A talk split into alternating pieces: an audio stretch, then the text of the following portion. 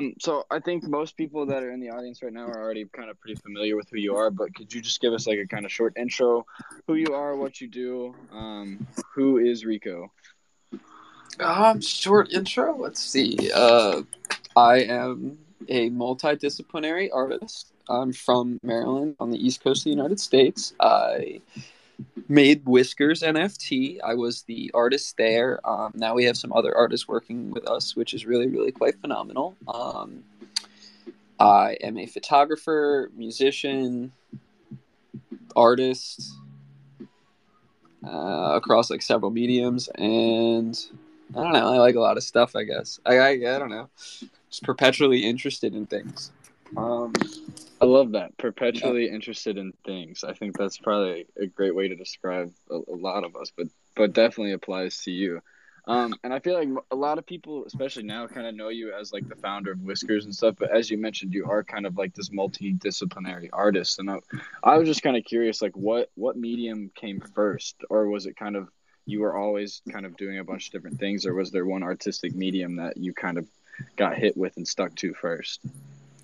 Ooh, um, I think, I think it would probably have to be just like traditional drawing or whatever. Um, I really, I really like just like doodling a lot. Ever since I was young, when I was like a little kid, I would draw like these little comics and stuff, like stick figures, and and they were like I reread them like a few months ago because I just found one of them, and I I remember them being so much better than they were. They are so terrible, but but but like you know that's that's just how it goes. Um, so it's probably probably started with just drawing in general. I was really into graffiti for a while in like high school and stuff, and then I started making music um, during like my senior year, like junior year of high school too, and then photography came pretty soon after that.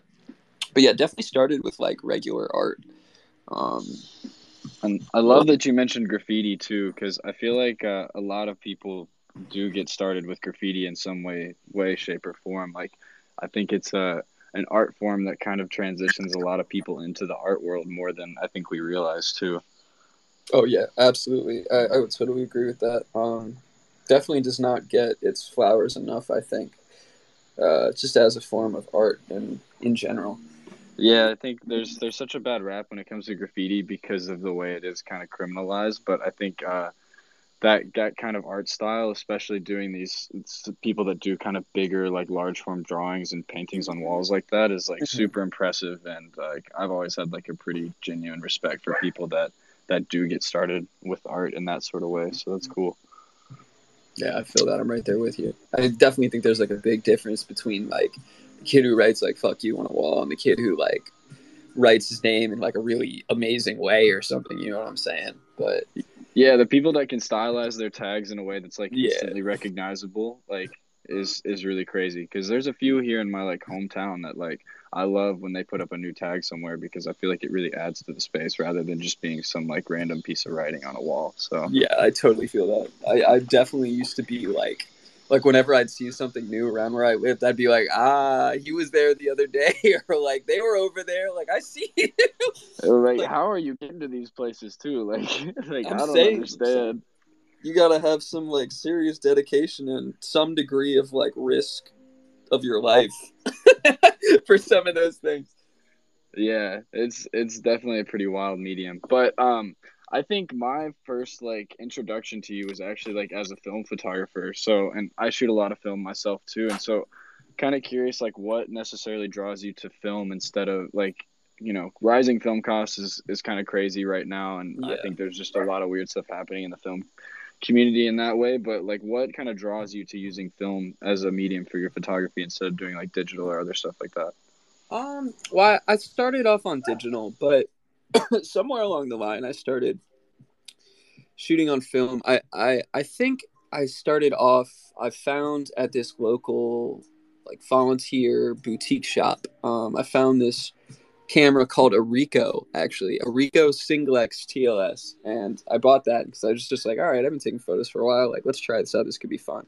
And then uh, I ended up liking film a lot better for a couple of reasons. Um, the main one was probably that like whenever I would shoot digital, I could never like I, I would definitely be the dude who like shoot a photo, look at it, shoot a photo, look at it, like so much to the point where it was like obsessive and it it was like I, I never really felt like I got anything done. It was almost like stressful for me to take photos because I'd constantly want to see how they looked out and I'd have to turn it and make it look right or whatever, whatever, whatever. I'd get so caught up in the end product that I wouldn't really enjoy the process as much. Um, and so with film, you know, you obviously like can't see what you shoot to a degree. You know what I mean? You gotta trust your abilities and you know do the best you can and you can't look at it for you know at least like a little while if you develop it yourself or sometimes like a few days or a week or whatever if you send it out so that was very cathartic for me because it, it always meant that i could just sort of like shoot and forget and i could just focus on the moment as opposed to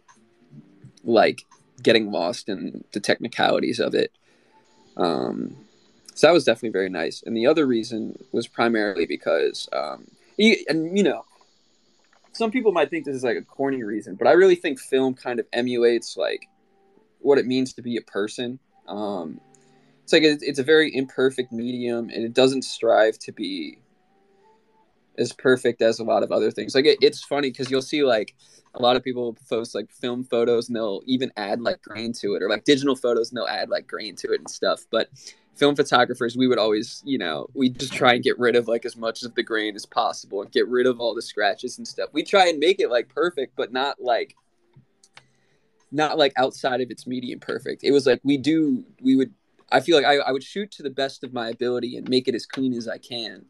But I feel like the actual medium itself lends it to some degree of imperfection always, which I feel is really, really nice. Cause it's like you it's like it's like as a person, you can work on yourself your entire life. You become this really incredible person or not. And, you know, regardless, like, it's like you're sculpting yourself. And I feel like film gives you kind of the same base as being born does, where you just have the opportunity to sort of like sculpt your work over time, over the process of like bettering your skills. But it, I don't know, it gives you like the same base, I feel like, which I think is important. I don't know if that made any sense, but no, that no, was a little on a tangent there.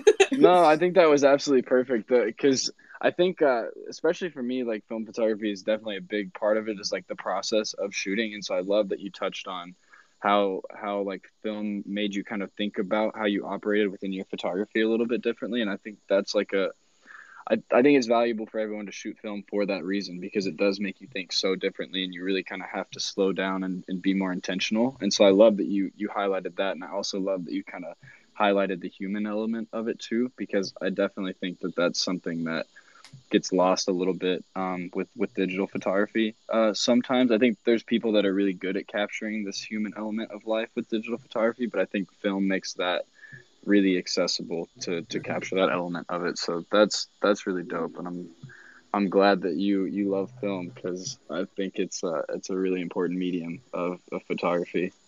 Um, are you currently working on like any kind of specific body of work with your photography, or are you kind of just shooting around right now and, and trying to find that specific body of work?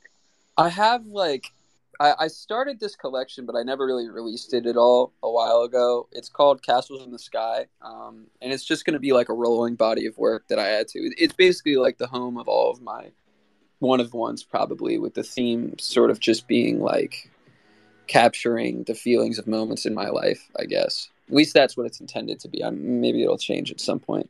But I have like a ton of film just sitting here. Maybe not a ton. I have like 15 or 16 rolls of like 120 and 35, just kind of laying around that I've been meaning to send out to get developed because I used to develop and scan my stuff myself, but I'm pretty sure it's been long enough that my chemicals expired and I don't really want to chance that. So I think I'm just gonna like send them out. I think I might actually finally send them out tomorrow. Maybe. Well, I, I definitely hope you do. But uh, so you say you used to develop yourself. Um, did you did you like that process, or was it kind of did it feel like a hassle to you to kind of have your hands on the whole process like that? I actually kind of preferred it. It was like it was definitely I mean like it's a time investment, you know. So it's it becomes a little bit difficult depending on what your time availability looks like. Like now that I work on Whiskers kind of like full time, I I don't really I wouldn't have as much time to develop film or at least like not in mass or like shoot in mass, which is fine. But back then it was very nice. I'd usually just listen to like D&D podcasts or like music or something and just kind of like cool off for like 30, 40 minutes or whatever it took to develop like a couple rolls of film. so it was it was actually pretty cathartic. But um, more than that, I just felt very nice to like get my hands on the process because then I knew if like if anyone's gonna mess it up, I'd rather it be me. You know, I, I'd be so pissed at the lab if they like ruined some of my photos. But if I ruined some of my photos, I'd be like, damn, got to do better next time. You know what I mean? Like, I, so no, hundred percent, hundred percent. Because I I've definitely done a little bit of developing myself too, and I think like being hands on, like you're saying in that in that way, like kind of really makes it feel like this really traditional art form. Um, when you're when you're hands on the whole experience and the whole time. So, um, and I think it. Uh, it definitely i don't know about you but it bonds me to my photos a little bit more when i go through that whole process with them. Um, oh absolutely. and it's uh it's definitely a, a super cool experience but um so like I said you you got your hands on a lot of different things. I know you make music too. Uh, you posted this this beat you made uh, a couple days ago or over the weekend i think that that i really loved. I was listening to it earlier but um like how would you kind of define the music that you make and like what are some of your influences when it comes to to making music? Oh god um i guess i make like i tell people i make like boom nap a lot of the time time which is like boom bap i guess but just like sleepier. I make like jazz hop or like lo-fi beats or whatever which i guess is what people call it now. But yeah i definitely came up off like listening to a lot of like old school hip hop and stuff I, I was really heavy on SoundCloud back in like 2015, where like a lot of the lo-fi people sort of came from and came up from. I'm still friends with a bunch of them too. I just totally need to like finish collabs that are like five years old. but um, yeah, no, I, I I just kind of I guess I'm influenced mostly by like artists like Dilla, like Nujabes. Um, there's this one producer with the same birthday as me in Japan called Bugseed. I absolutely love his beats. Uh, my homie Leaf Beach in Texas makes some amazing stuff. Um, I don't know. There's there's definitely like a lot of people uh, beat wise that I really that I really really like like old school beat wise anyway. Um, I could probably go on for days about that. I just start like racking off random ass names nobody's ever heard of. But, but I love I mean? it. No, I love it, and I and I love that you kind of listed off some homies in there too, because I feel like um, that's like a pretty important part that I think I, we overlook as artists sometimes is that it's really awesome to be influenced by people that you are, are friends with and like work directly with. Um, and I feel like that's when a lot of like the best art gets made is when you and your buddies are kind of bouncing influence off each other and just using that to create new and fun stuff.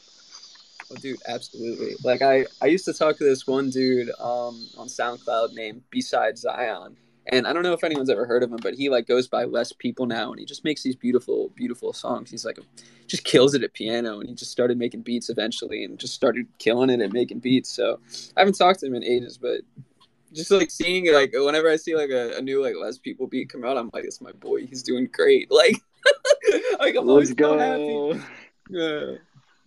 Yeah, always always hyped to see the homies putting out new stuff too. But um that that's really dope, man. I, I think uh I don't know, like I know Noel's here in the crowd. I feel like I always reference him when I host spaces, but I think it's really cool too that he does make a lot of music as well. And so I feel like it's a it's a good outlet uh, sometimes when you're working on a lot of like super traditional like uh, visual art stuff to kind of have that music outlet as well.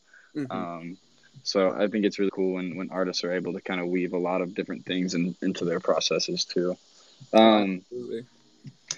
And then just trying to go through a little bit of all the different things you do. I know that you're a little bit interested in programming and that sort of thing too. Um, what like how did you kind of start getting into that? I, I feel like it's uh for a lot of people it seems like this really scary and lofty thing to like try and start learning. But what was that process like for you?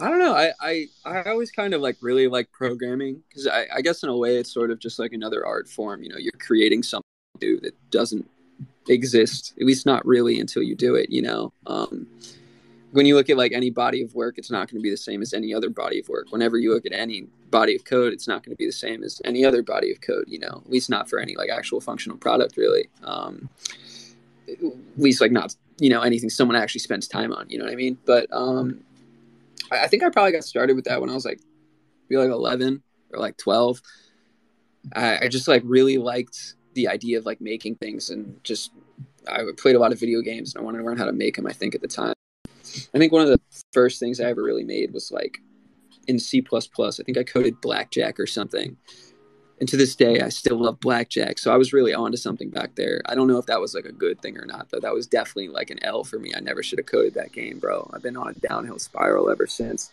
No, no, no, no like... we, at, we at BurritoDAO heavily, heavily, um, we are we are big gamblers on this side. So God. we uh, we that is uh, that's okay to, to be into the blackjack. That's that's good, especially from the Burrito Boys. So oh my God yeah in nfts like you know you gotta you gotta be at least some form of yeah yeah it's i mean it's like a little bit of gambling addiction a little bit of addiction to just having you know fun with your friends a little bit of addiction yeah. to good art and yeah. all of that overlapping at the same time is just kind of just deadly yeah, deadly combo man. man for sure it's crazy but um do you think that like programming is something that everyone should be like somewhat acquainted with. I feel like it's becoming increasingly important just in the modern world in general, but also especially within like Web three. Like, uh, like yeah, do you think everyone should become acquainted with programming, or do you think it's okay to like not really have a super great knowledge of it?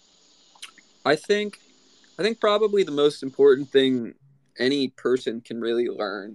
Um, there's like probably a few things, you know besides like I, guess like the average things you come up and you just kind of have to figure out if no one teaches you but like you got to learn how to like treat other people you got to learn kind of the different languages of the world um not like literal languages but like you know the the underlying kind of ones like like i don't know i guess i guess what is under language like people communicating and you got to kind of learn how to like um how do I phrase it? You got you got to learn like concepts. So I don't think anything.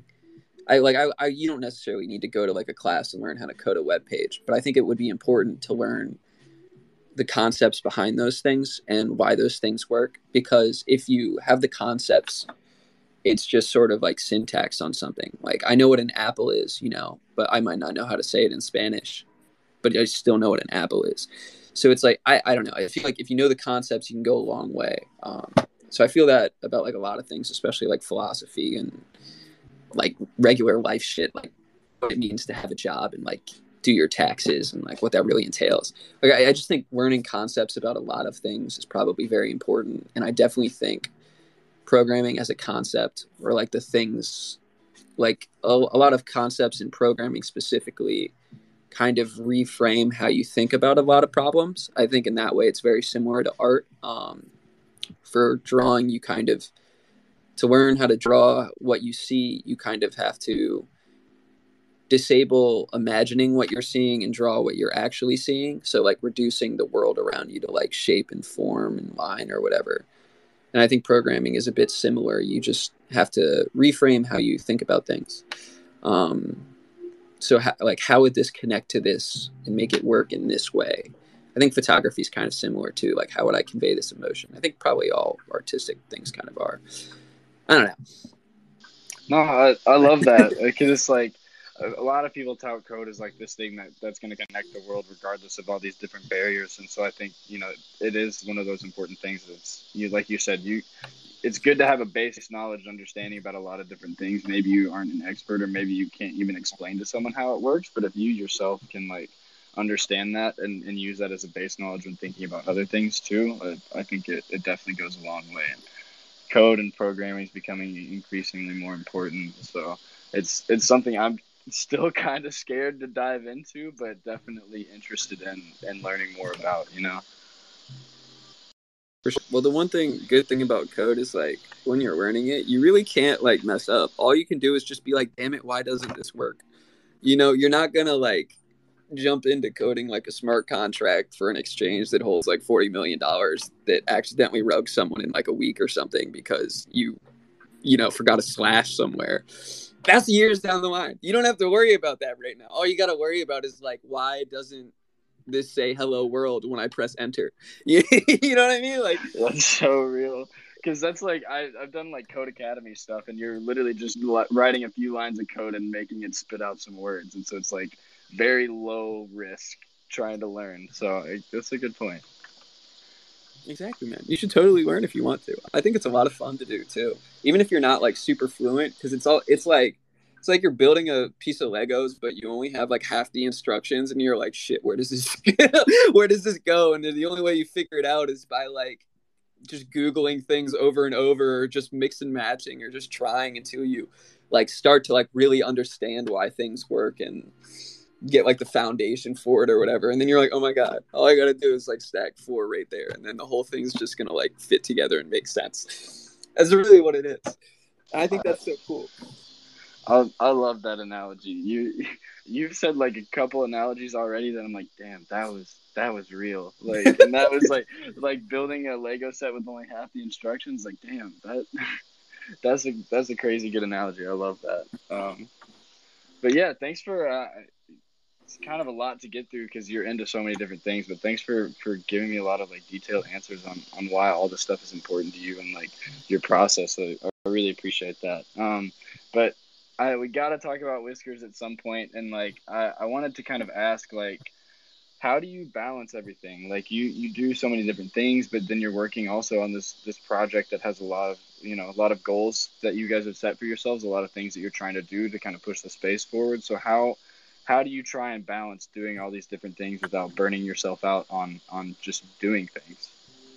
Well like my team members always they kind of like yell at me. They're like make sure like we have like set work hours now. So i work like a 10 to 6 shift basically and i just spend that whole time working on whiskers. And i i usually end up working on whiskers like after that anyway mostly just because like i want to. But they always like yell at me. They're like make sure like you know you don't burn yourself out. And i think i think I, I was hesitant at first because you know I'm an artist. I hate having set hours, but it, like it really did start to make sense for me because like I, I could sort of like mentally clock out from it a little bit, which means I would be able to like come back fully rejuvenated and ready to dive back in like consistently the next day. Um, and if if it's like something that's like always on my brain, like oh I should do that right now, versus like oh I can do that like tomorrow morning before my meeting or whatever, um, then it's it it becomes like easier for me to deal with when it's sort of like sectioned out like that. So I don't know. It's it's it's definitely kind of like managing your time and like managing your like mental space. Like like I can totally like I can clock into work and be like full whiskers, and then if I need to, I can clock out and be like, all right, I'm gonna watch this movie and go to bed. you know what I mean? And just like be be chill. Like I'm gonna play Smash Bros for an hour and like just vibe, and then dive right back into it again tomorrow. Um, yeah, no, I love I love having set hours because I think uh, especially when when NFTs really took off, a lot of people were like adopting this grind set attitude that's just like really not healthy. Like working around the clock, never sleeping, always trying to do something, and and I think we all kind of realized like, what the hell are we doing? Like, why are we why are we doing this to ourselves? And so. I, I, I do kind of understand that having set work hours makes everything a little bit easier to kind of compartmentalize like that. Mm-hmm.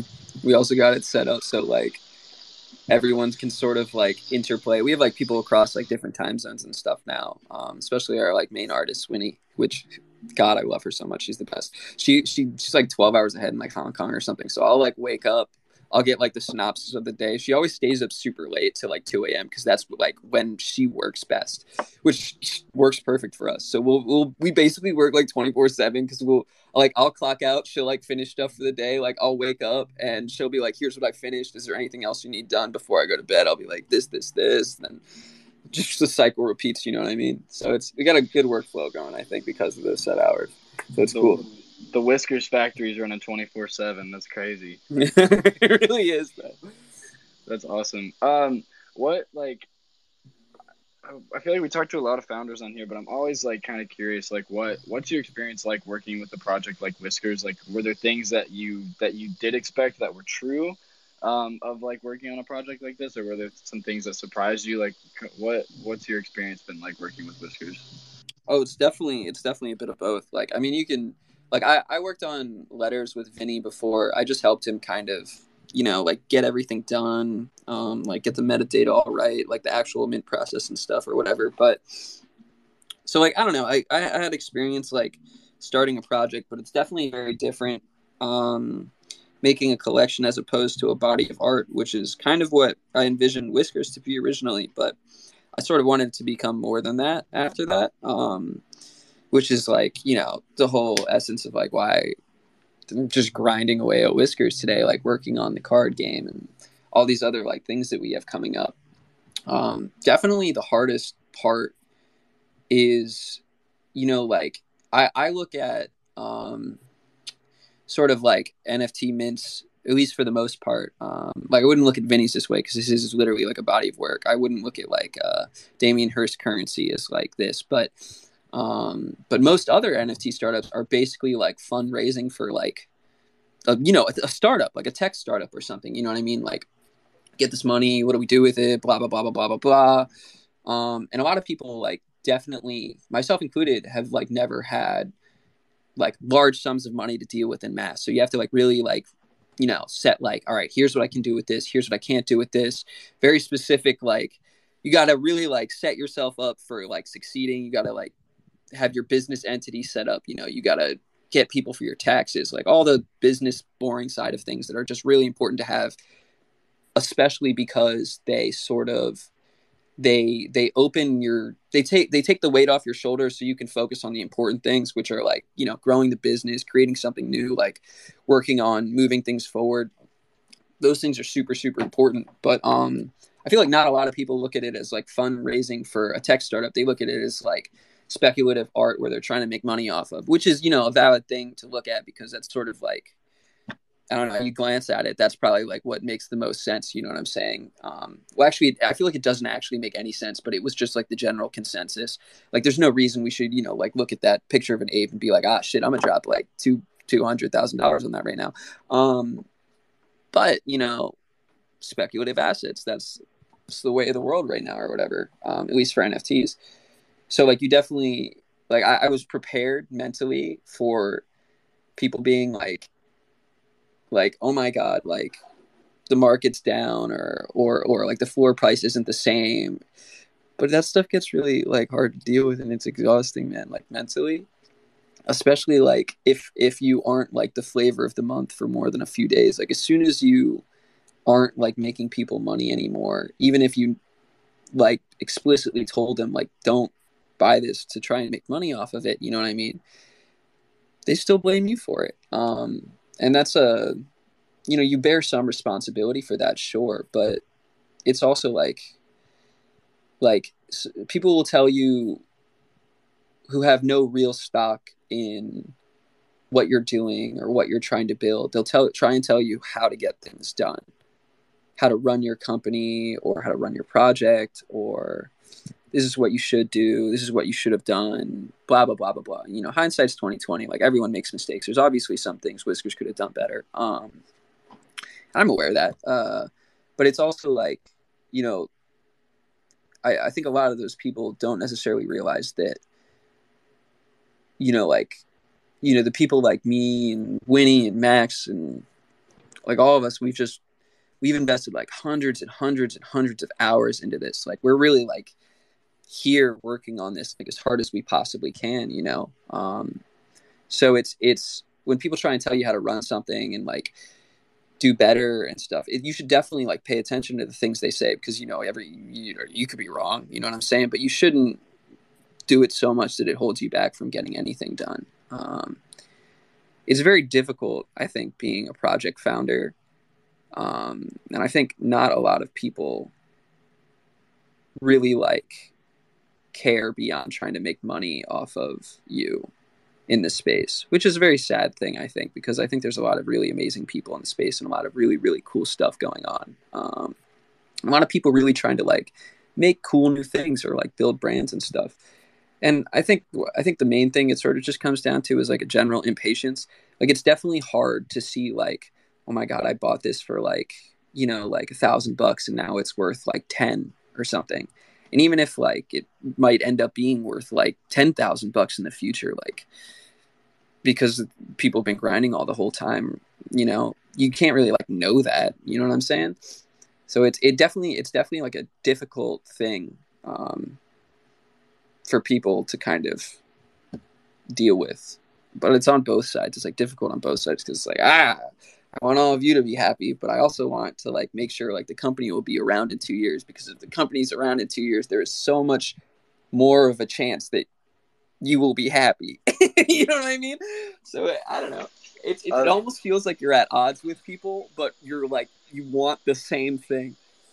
Yeah, no, I I love how you kind of ended that. You're like, we got to focus on longevity, but so many people are focused on short term, and it's hard to find that middle ground and be like, look, man, like I'm trying over here. I've got a lot of things I'm working on. Like, just you bought in because you trust me. Like, continue to give me that trust, and I promise that I'm I'm organizing this in a way that you know for longevity. And it's it's hard, I think, for a lot of people to see that because every day there's stuff that's you know rocketing for you know these short term big gains. Um, and I think people get lost in like the dopamine of that and uh, like people are more excited by volatile sketchy projects than they are of like projects that are actually building and trying to do long long term things. And it's, it's kind of crazy to see.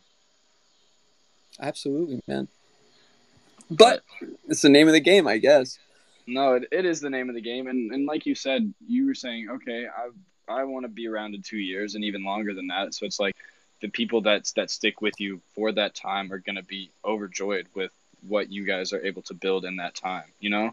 And and i love like at the beginning when uh, you were kind of talking about how uh, these nft projects are really just like startup funding for for brands. And that's like how i explain to a lot of people too nfts i'm like it's a it's a really great way for people with cool ideas to you know bootstrap funding from the community rather than having to go to these VCs and try and pitch this to VCs and all that sort of thing. Like you can kind of bootstrap a community and, and allow yourself to build a brand in a completely different way than was available to us before.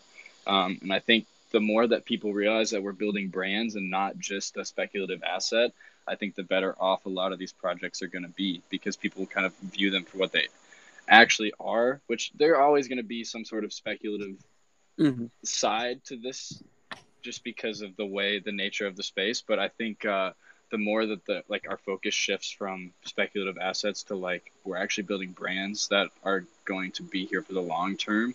Once the focus shifts that way, I think it's it's going to be game changing for for everyone involved. Yeah, I'm I'm definitely in agreement with you there.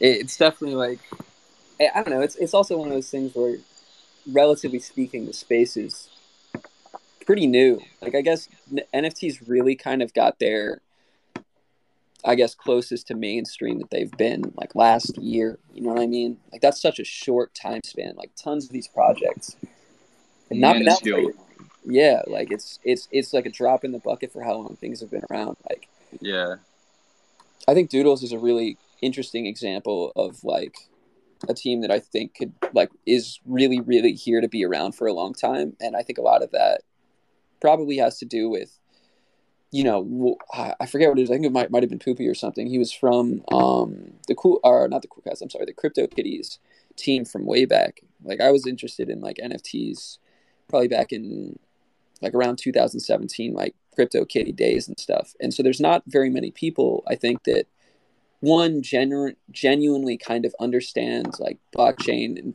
technology at least on like a conceptual level like a solid conceptual level.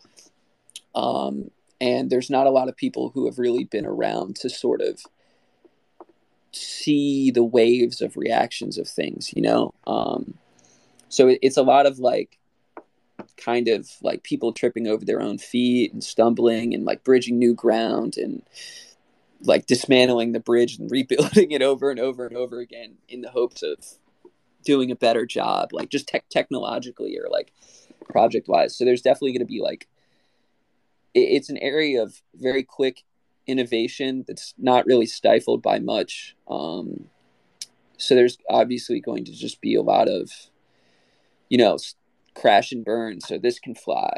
You know what i mean? Um, just a lot of things being discovered, still being discovered, still being created, being recreated, being iterated upon, innovation.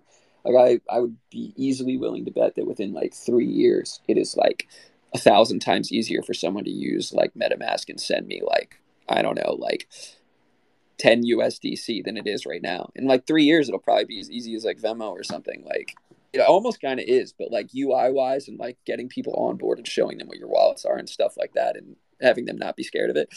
In like three years, we're probably going to be there, probably even sooner, honestly. And boom, mainstream, then God knows what. I don't know. yeah, yeah, No, totally. And I, I always tell people that I'm like, one day it's gonna be super easy. I don't even. There's some people I don't even bother explaining it to now because I'm like, you're you're not gonna take the time to like educate yourself or, or you know be educated by someone about it enough to use it frequently. And so I'm just kind of waiting for that super easy onboarding start mm-hmm. to like really get a lot more of my friends and people that I know into the space. So I love the way you put that, and I I love the way that like when you're answering these questions, you you always kind of defer to this long term approach to to the way you think about stuff.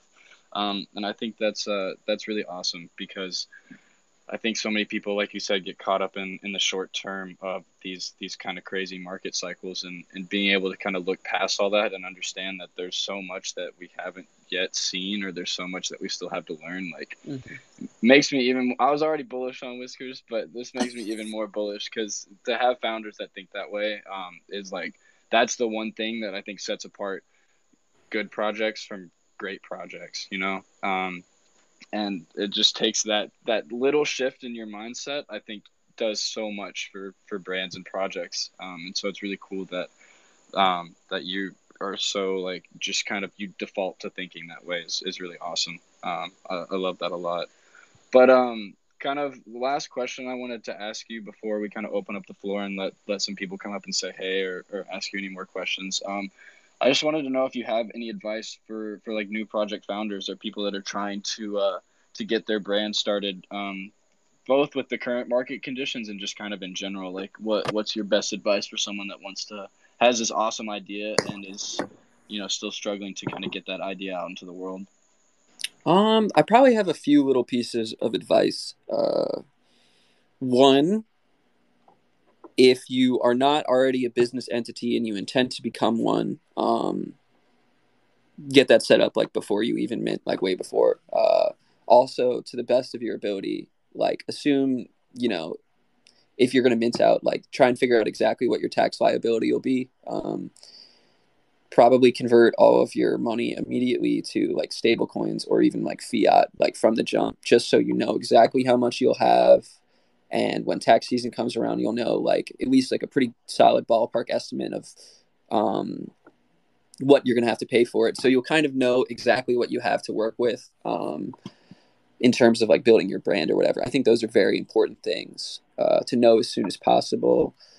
Um, have a plan for if you don't mint out or you know if things don't go how you want them to but also have a plan for if they do. And they don't even have to be anything like super crazy or detailed. Just be like all right like we're not minting out right now. Let's see if we can reframe this strategy and change the narrative. Because most of it i feel like is just sort of like um it's like a narrative thing. Is it like a story that people can kind of latch onto and grab onto and you know whatever whatever that may be. Um so i think those are definitely important things uh, don't neglect yourself. Um, if you have people working with you, do not neglect the people working with you. Um, make sure everyone's comfortable, happy, and they feel like they're listened to and cared about because I think those are very important things to do. Um, if you have a disagreement with someone you work with, make sure you hash that out immediately. Uh, even if it's just like like that's usually a lot of the time that can be really good. You know what I mean? Like someone's like, I don't think this is gonna work. You got to be like, all right, here is why I think it would work. And if you're wrong, you got to admit when you're wrong. And if you're right, you got to like stick to your guns. You know what I'm saying? Like, don't compromise just because someone else tells you something if it's something that you genuinely believe in. But to the contrast of that, don't be so stubborn that you're afraid to change how you view things or change what your plan is when given new, updated, or better information or a new perspective. Uh, I don't know, and kind of just you know have as much. It's going to be stressful for sure, but like have as much fun as you can. Like if you're if you're here, you really want to build something. Like don't forget that like you're here because you really want to build something and like there was something there for you. Don't let your you lose that spark of yourself. Like don't burn yourself out. Kind of just you know make the make the best of it. You know what I mean? Um, and hopefully stick around for as long as you can. I love that. I love all of that. Thank you for the the the at the front the very practical advice that I think a lot of people neglect. And then, you know, don't forget to have fun. I think that's important. So, um, dude, thank you so much for uh, for spending some time with us today. Um, definitely want to open up the floor for like any questions too. So if you have a question for Rico or even just want to come up and say what's up, like definitely request. I'll get you up on stage. But Rico, man, thank you so much. This was uh, it was a joy to kind of learn some of the you know some uh, some more stuff about you, kind of more detailed about all the different mediums that you're involved with, and like always just love chatting with you, man. So it's it's been a pleasure. For sure, man. Thanks so much for having me. You had uh, good questions too. I appreciate you asking me about like my other artistic endeavors too, because I I love art and I work hard. yeah, and like I, I tried to start with like the least amount of whisker stuff possible because it's always like like especially now that's what people know you for and like i feel like it's important for people to be able to talk about other stuff too. So it's like you yes you are the face of whiskers you're the founder and one of the main artists but like you also do other shit too and like that's also really important. So uh, i wanted to try and highlight that as much as possible and then still get into the whiskers stuff as well. For sure man for sure. I definitely think it's uh important to be able to like do both like be your own person but also make sure that you know like obviously like I, I run a company now you know what i mean? Like this is my yeah. this is like my full focus. Like i'm here for it you know what i mean? I'm not like running out on a tuesday to just spend my entire day like every tuesday taking photos or something. If i planned for that and like worked on like a saturday to like you know account for that that's different yeah. you know what i'm saying? But you gotta like you gotta space out your life for your responsibilities you know what i mean? No absolutely absolutely. But what's up alu Yo, what's up? I just wanted to say, first of all, great interview. This has been awesome to hear you talk and just like expand on your philosophies and life and creativity and things of that nature. Um, but I, I just wanted to know if you have a quick early memory of either something creative or something like the earliest creative memory or something like that you could share. Um, I don't have this memory. I'm not sure if this counts, but it might. Uh, well, first, let me preface this by saying I didn't really listen to music at all until I was in like, I don't know, like sixth grade or something, which is mad weird because I have like, I have like almost like a year's worth of music on my computer. Not I even just totally like, relate to that. Totally relate that. It wasn't even till like high school, honestly, till I like yeah, really like started. Shit. I was a little hoodlum in like high school. I came up, someone showed me like Biggie Smalls or like Notorious B.I.G. I was like, mm, this is my shit. I'm like a little suburban beige boy. I'm like, yes, I love this. I relate to this so hard. Anyway, not the point here, but um, I think probably my earliest one was uh my mom told me she would tell me that when she'd walk past like street performers playing like jazz when I was like a baby, I'd be like in a stroller. She'd be like, "Yo, you would always start dancing and like, and like it just like really grooving out to that." So I don't know if that counts but I'd like to think that counts. I was definitely doodling. I think that totally counts. So like I don't know, man. So somewhere back then, I, was I love to a better dancer too back then, but that's not. Thank you for expanding. Absolutely. No, anytime.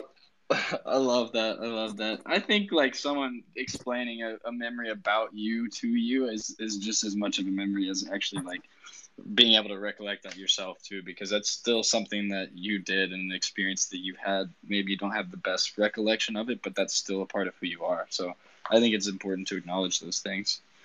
For sure. Thanks for the question, Alu. Um, anybody else has questions or, or wants to say what's up? Feel free to request, but if not, we'll probably probably wrap this up here soon like I said already, thank you so much, Rico. This is this is a blast, man. I I really loved hearing you just talk a bunch about like what Ollie said, talking a bunch about life and just expanding on like why you think about things certain ways and that sort of stuff is uh is always awesome to hear. So we got bubble coming up. Ooh.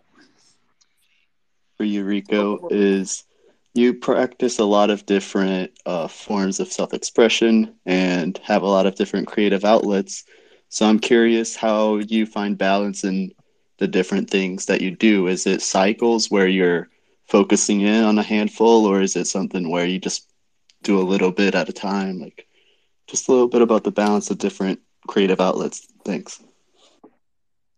I definitely used to go through cycles. Like, I'd I'd focus really hard on something for a week, then I'd like switch from like photography this week to like programming this week to like drawing or like music the next week or whatever. Um, I think I go through cycles less now, and it's more like if I have the time to work on something, I want to work on something that one I'll enjoy and two will benefit me most in in like the most immediate way. So I find it a lot easier now. Like I do a lot of writing now, obviously for like Whisker Score. So not only do I one get something done productively, I also like enjoy what I do. Um, same with drawing and stuff. So I've been focusing a little bit less on photography and music and a little bit more on writing and drawing because those are the things that I feel like are helping me the most immediately. But there, it's it's like I love all of these things so much that if I ever like feel like like I never leave my house without a camera, you know, but I don't necessarily also have to like go out every day without with the intention to shoot. Like that's fine. Like like some days like I might really like feel like it's Saturday morning, I'll be like the light is hitting, like I really want to go out and shoot that day. Totally will let myself do that. Um I I try and make it so for the things that require inspiration, it requires as little as possible and it is as immediately accessible for me to for instance take a photo as possible, which is why I always like have a camera on me or something. If I want to make music like you know, I've got whatever little things that I make music with. I got like a little MPC and now an OP1 and just like all these random things. I just have my laptop. You don't really need any of that stuff. All you need is like yourself really. But um I, I just if I like feel it, I want to have it easily accessible for me to do. And if I'm not feeling it, then I ignore the inspiration and I just sort of do the things that are benefiting me the most immediately and that are the most helpful immediately. So that kind of comes down to discipline, not like motivation or inspiration. But when the other things feel the inspiration, I'll sort of like switch up and use that as my kind of like, like I'm clocked out today. I'm gonna make a beat. You know what I mean? Um, Yeah, and that's a great answer. Thank you. yeah, I, I like how you bring up like um, discipline versus inspiration, but also like how you like make it easier on yourself to practice these things. For example, like by carrying the camera with you, or however that may be. Like just incorporating more into the lifestyle. I like that. for sure yeah I, d- I definitely feel like i don't know like if if the first thing you see in your room is like your notebook and your pencil you are so much more likely to like open it up than you are to open up your laptop. You know what i mean? You gotta like you gotta like cheat your own mind a little bit because it'll just be like no i want to watch this movie but you'll be like but but i want to draw too. Which one do you really want to do? You probably really want to draw but it's a little bit harder to start. No, I I love that because I'm like in the process of resetting my room and my living situation so that I am more comfortable to like do art related things instead of like sitting on the couch and watching TV. So Oh, dude, that is Super so important. crucial. Absolutely. Like, like I was having trouble like writing lore, like literally like last night. So I was like, all right, I'm getting out of my room. I'm gonna go sit by the fire because we're so blessed that we have a fireplace. I love fireplace. It's my favorite thing in the world. Anyway, threw in like a two hour fire log. Just sat there in the dark, just me and my laptop, and I like closed out of like my internet and stuff, and I just started like writing. love that, love that. Um, but yeah, thanks for the questions, Arlo and Bubble. Those those are great. And, I have a and thanks for your. Yeah, oh. Joe has a question. Yeah, what was um what was your inspiration for making a Whiskers card game? Ooh, the original card game. Yes, sir. Hmm, okay. I think I think the initial inspiration I, I can't remember who I was talking to. I might have been talking to like Retro or someone. Um he's in in the crowd. Love that guy. Shout Big out Retro. shout out to Retro. Big Retro's shout out to Retro. Big shout out to Memory Card. I don't remember if I was talking to him or someone else, but like I've always been like a huge card game fan. Like I, oh god, I, I just love them. all. The idea of trading cards, I just love it. Um, with you know, the Whiskers card game is more like a party card game, not like a TCG. It's like you get everything in deck, you play with the people around you. It's more like exploding kittens or unstable unicorns. But I wanted to create something that would be fun for people.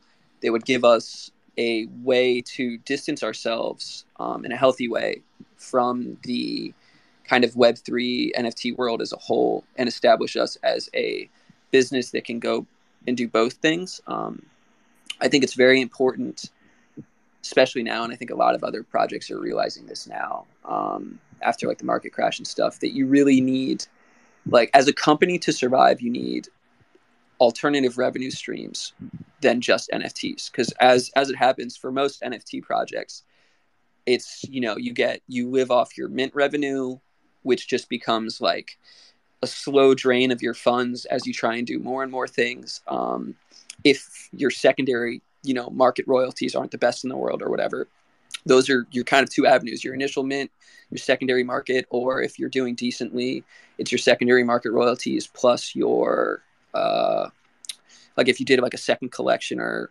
release like a small merch line or something like that um, so a lot of the things I, I wanted to do was to like most importantly i want to establish us as like a brand that can do things that can really like make stuff um, and be successful doing so. I want to bridge into a new market which you know phenomenal. Not only new customers new people interested in whiskers as a whole and like the whiskers world which only ends up helping like whiskers as a whole more interest more value more captured value. Helps the entire little ecosystem that is whiskers. Um, and you know i wanted to do it in a way with something that i could be passionate about doing. Um, and the card game was i think a really cool way because it's it's i've always loved card games. Like i think they are so so cool for whatever reason. I think a lot of probably a lot of us have some kind of like nostalgia factor like attached to them and we just kind of like cards. I just like cards. I don't know. So it was i, I think that's a solid thing. Um, not only that over like covid and even before i've seen like a lot of card games become wildly successful. Like you know i mentioned earlier like exploding kittens unstable unicorns. So there's definitely like more of a market now i think than there was maybe 10 years ago.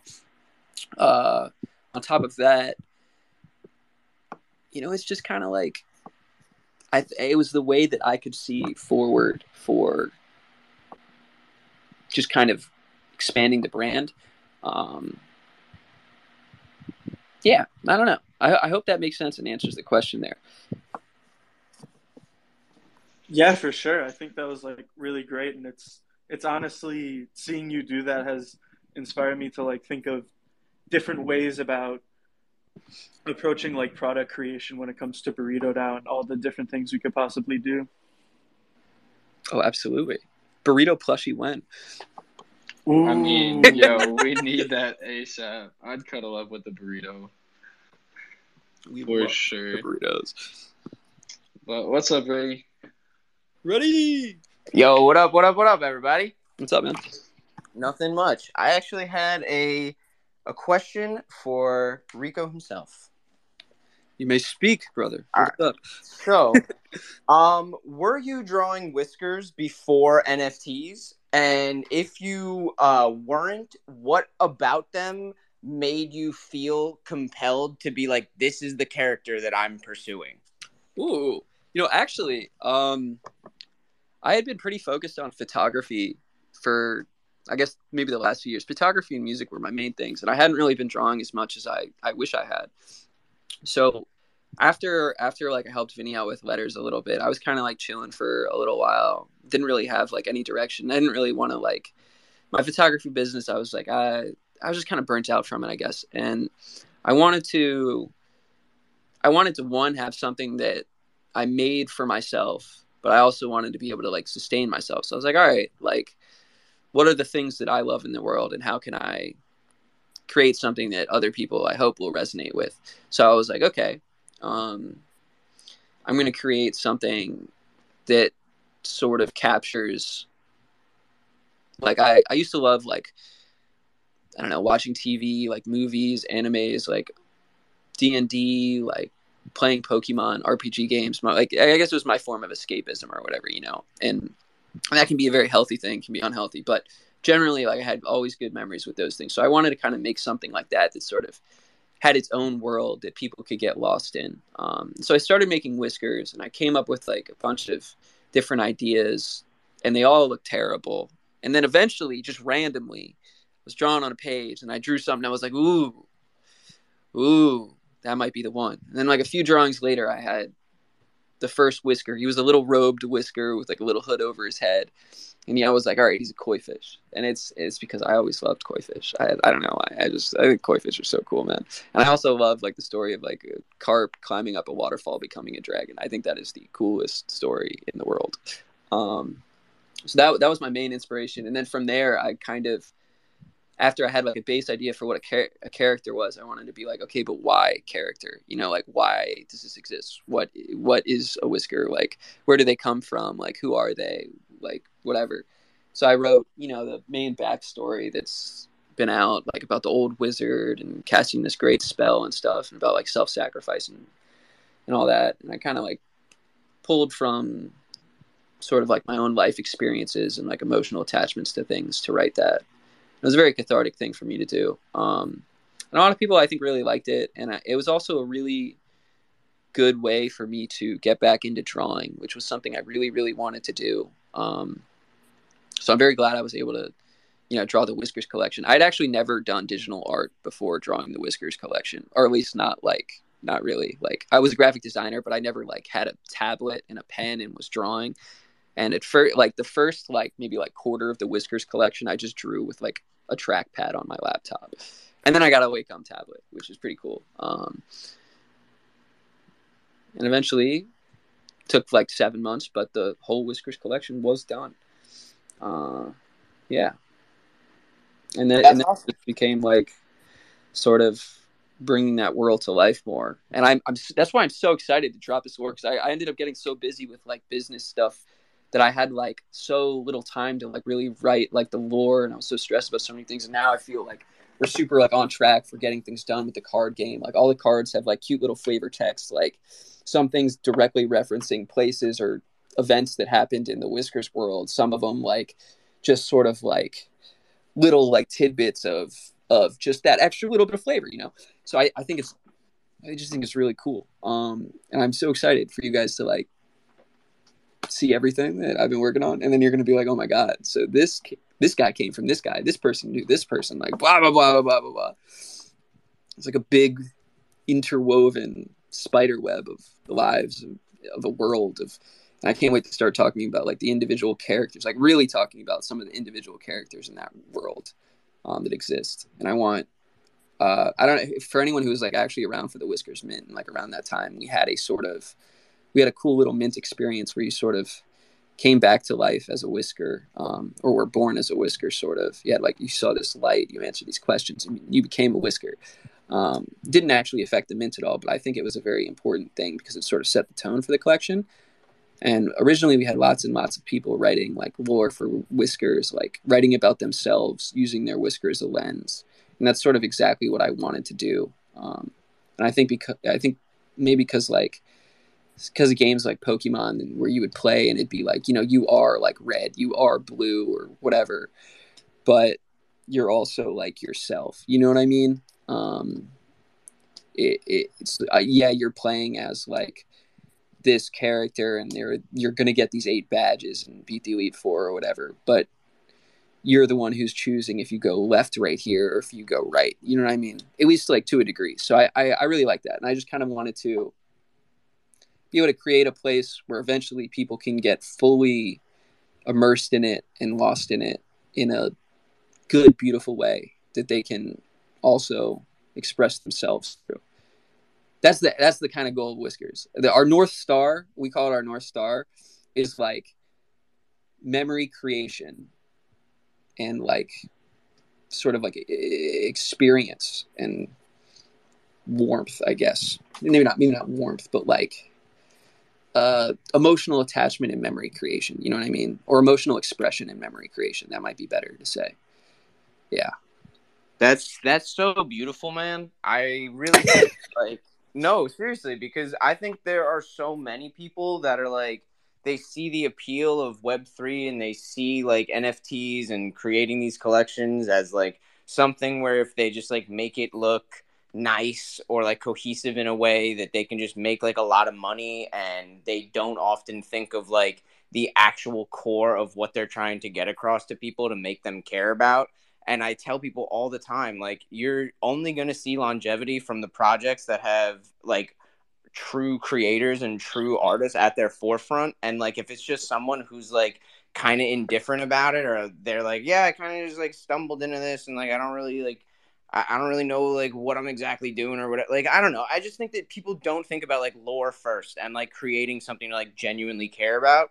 And it's really refreshing to hear how much depth and how much love you put into Whiskers yourself because it's reaffirming. It like it makes it gives us more confident about the sp- uh, confidence about the space that there are actually people who give a true genuine shit here and they're really trying to create something that people will care about for the long term and and those are the projects that will actually end up sticking around.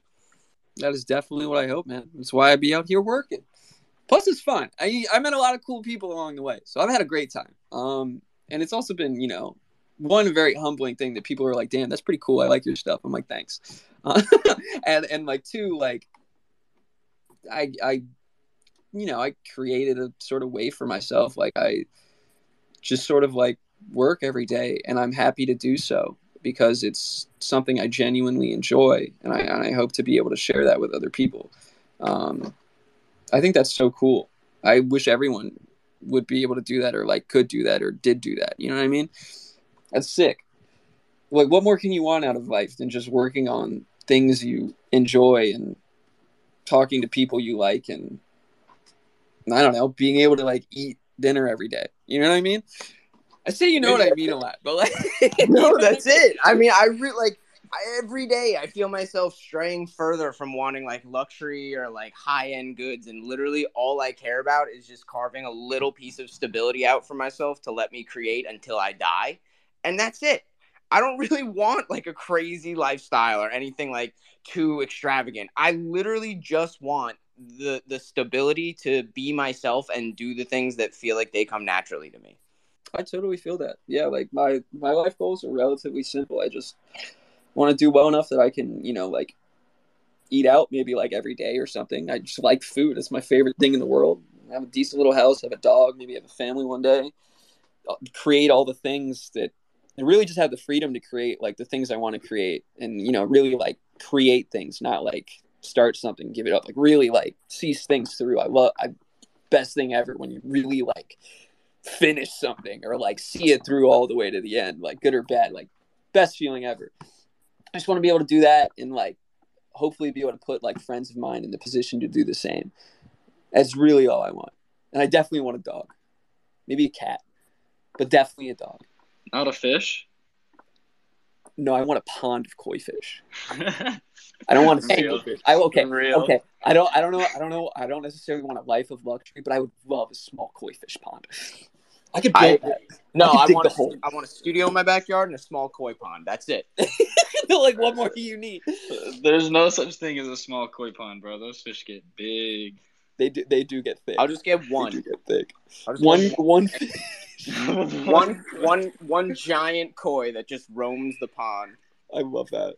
That's I'll- no, no. You gotta get him. You gotta get him like at least a friend though. He can't be alone. No, that's true. I mean, That's a I'll be a friend. one. But that's he valid. does, That's valid. he does need a, a buddy because there was this one time when I first moved to Brooklyn and I was walking through Prospect Park and going over this bridge. And while I was walking over it, there was this giant two foot koi fish that swam under the bridge that was just like shining gold. And I was like, this is a legendary Pokemon in real life, or the closest I'll ever come to it. And it, I, I never saw it again after that. I was like, am I hallucinating? Like there was a giant two to three foot koi fish that was just swimming around in a in a lake in Brooklyn. That is a beautiful thing. I love little stories like that. I think that's so cool. I, I think like the little moments in the world that you like kind of glimpse at it that you have, like the ones that like, like some of those moments have such an ability to make an impact on you. Like I, I really feel like you could just see something small, good or bad, just something, and it could really change your entire approach to life. I think that's so so interesting. There was there was one other time when I walked through Prospect Park and from like far away I could hear like this weird like almost accordion thing playing, like something from the Legend of Zelda. And like I keep walking and I see this dude playing this instrument just like by himself, like making this beautiful sound. And I look up in this tree and there's a giant just like looking down, like with the music on, and I'm like, this is the Legend of Zelda, and I'm walking up to an NPC that's gonna tell me something about a quest. Like that that's what's happening right now. That is amazing. That is truly amazing.